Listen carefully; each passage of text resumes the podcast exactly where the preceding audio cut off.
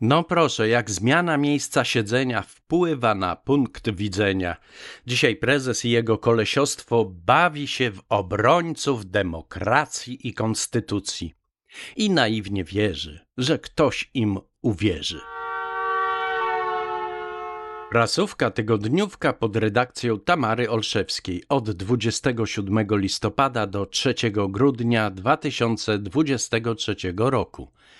Czyta Piotr Sobieski. Od tygodnia mamy nowy nierząd Morawieckiego, który został określony przez prezesa jako taki najbardziej ekspercki. I w tym nierządzie takie szychy eksperckie jak aktorka Dominika Chorościńska w resorcie kultury, Jacek Ozdoba z suwerennej Polski jako minister Besteki i inne spady z najniższych partyjnych półek. Na szczęście został im już tylko tydzień, więc nie zdążą zbyt wiele rozwalić i zepsuć. Uff. Szczury uciekają z tonącego okrętu, którym coraz nieudolniej kieruje prezes Kaczyński. Cel? Bruksela. Ziobro, Czarnek, Witek, Sasin, Buda i Terlecki zamierzają ewakuować się do Europarlamentu, by tam przeczekać złe czasy. To nic, że oni tak nie lubią Unii Europejskiej, że jadą po niej jak po łysej kobyle. Ważne, że kasa dobra poleci, że choć będzie to inne koryto, ale zawsze jakieś koryto, że nadal pozostaną w politycznej grze, a potem wrócą w glorii i chwale i odzyskają, co im się należy. I Polska znów będzie ich. No cóż, marzenia nic nie kosztują. Szef Biura Bezpieczeństwa Narodowego Jacek Siewiera z dumą ogłosił, że rząd Finlandii, która stała się celem ataku hybrydowego Rosjan na granicę, poprosił nas o pomoc. Nas. To my siup zaraz podeślemy Finom naszych specjalistów, którzy stawiali bariery na granicy polsko-białoruskiej i będziemy się pławić w sławie i chwale. A tu mała niespodzianka. Owszem, prezydent Finlandii rozmawiał z naszym Dudą, ale rozmowy te dotyczyły zupełnie innych kwestii. Finlandia nie chce ściągać naszych geniuszy od muru, nie zamierza korzystać z naszego doświadczenia, nie pada na kolana przed naszymi rozwiązaniami, bo sama sobie poradzi. No i po co tak kłamać, panie Siewiera? Glapiński, coraz bardziej obawiając się Trybunału Stanu, pisze listy do najważniejszych międzynarodowych instytucji finansowych z błaganiem wręcz o wsparcie i ochronę. Nadeszła już odpowiedź z Banku Światowego, który poinformował Business Insider Polska, że nie zabierze w tej sprawie głosu, bo nie ingeruje w sprawy polityczne swoich krajów członkowskich. Podobnego zdania jest też Międzynarodowy Fundusz Walutowy, a Europejski Bank Centralny na razie nie komentuje sprawy. No, panie Glapiński, przecież chciał pan wraz ze swymi kolesiami z obozu władzy, by nikt nie wciskał się w polską suwerenność. To teraz niech pan się nie dziwi, nie płacze, i powoli się pakuje. Haj! A to dopiero tragedia. Ziobro bardzo chciał zostać członkiem Sejmowej Komisji Regulaminowej Spraw Poselskich i Immunitetowych oraz Komisji Odpowiedzialności Konstytucyjnej.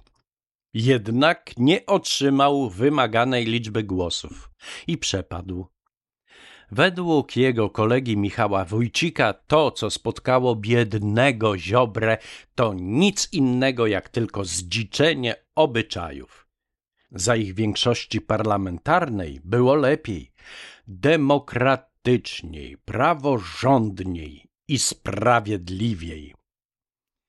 Tralala, niesamowite, że ich ego wciąż takie napęczniałe i rozdmuchane, oni zupełnie nie widzą, nie rozumieją, dlaczego przegrali wybory. Dlaczego naród pokazał im wielkiego faka. Oni wciąż ślepi i głusi. Już za tydzień rządy w Polsce przejmie koalicja parlamentarna, a państwo kolesi, wcześniej oczywiście rozliczonych za przewałki i łamanie konstytucji, przejdzie do historii. Obajtek, jeden z wielu Nikodemów dyzmów minionych ośmiu lat, boi się jak diabli, że nowa władza go dopadnie. Więc pognał już tam, gdzie trzeba i w niemal wszystkich księgach wieczystych licznych nieruchomości, których jest właścicielem lub współwłaścicielem, wpisał zmiany statusu własności. W znacznej części właścicielem działek został jego syn Piotr, a on pozostawił sobie tylko prawo do współużytkowania. No, trzeba przyznać, że ma facet łeb na karku. Co zamataczył, co nakradł, to jego. I tylko jego. Świetna wiadomość dla znacznej części posłów, którzy obawiali się, że nowa większość parlamentarna dokona zamachu na poselską stołówkę, co było dla nich problemem numer jeden. Drodzy posłowie, głowa do góry, nie będziecie musieli przynosić ze sobą kanapek i kawy w termosie. Jacek Cichocki, przyszły szef kancelarii Sejmu, obiecuje, że nic się tu nie zmieni, Nadal 300 ml zupy będzie kosztować 6 zł, a zestaw, który zawiera zupę, kotlet, ziemniaki lub kaszę, surówkę oraz kompot 20 zł. Z głodu nie pomrzecie, kasy na jedzonko za dużo nie wydacie. Możecie spać spokojnie. I na koniec Kaja Godek, która co rusz zaskakuje nas swoim intelektem właśnie wpadła na genialny pomysł i domaga się od Ukrainy zwrotu Lwowa, który nasz i tylko nasz. Nie ma co, kobieta już zupełnie odleciała. No i suchar na osłodę. Dlaczego w teatrze Kaczyński siada zawsze w pierwszym rzędzie? Żeby chociaż wtedy mieć naród za sobą. Była to prasówka, tygodniówka pod redakcją Tamary Olszewskiej. Czytał Piotr Sobieski. Do usłyszenia.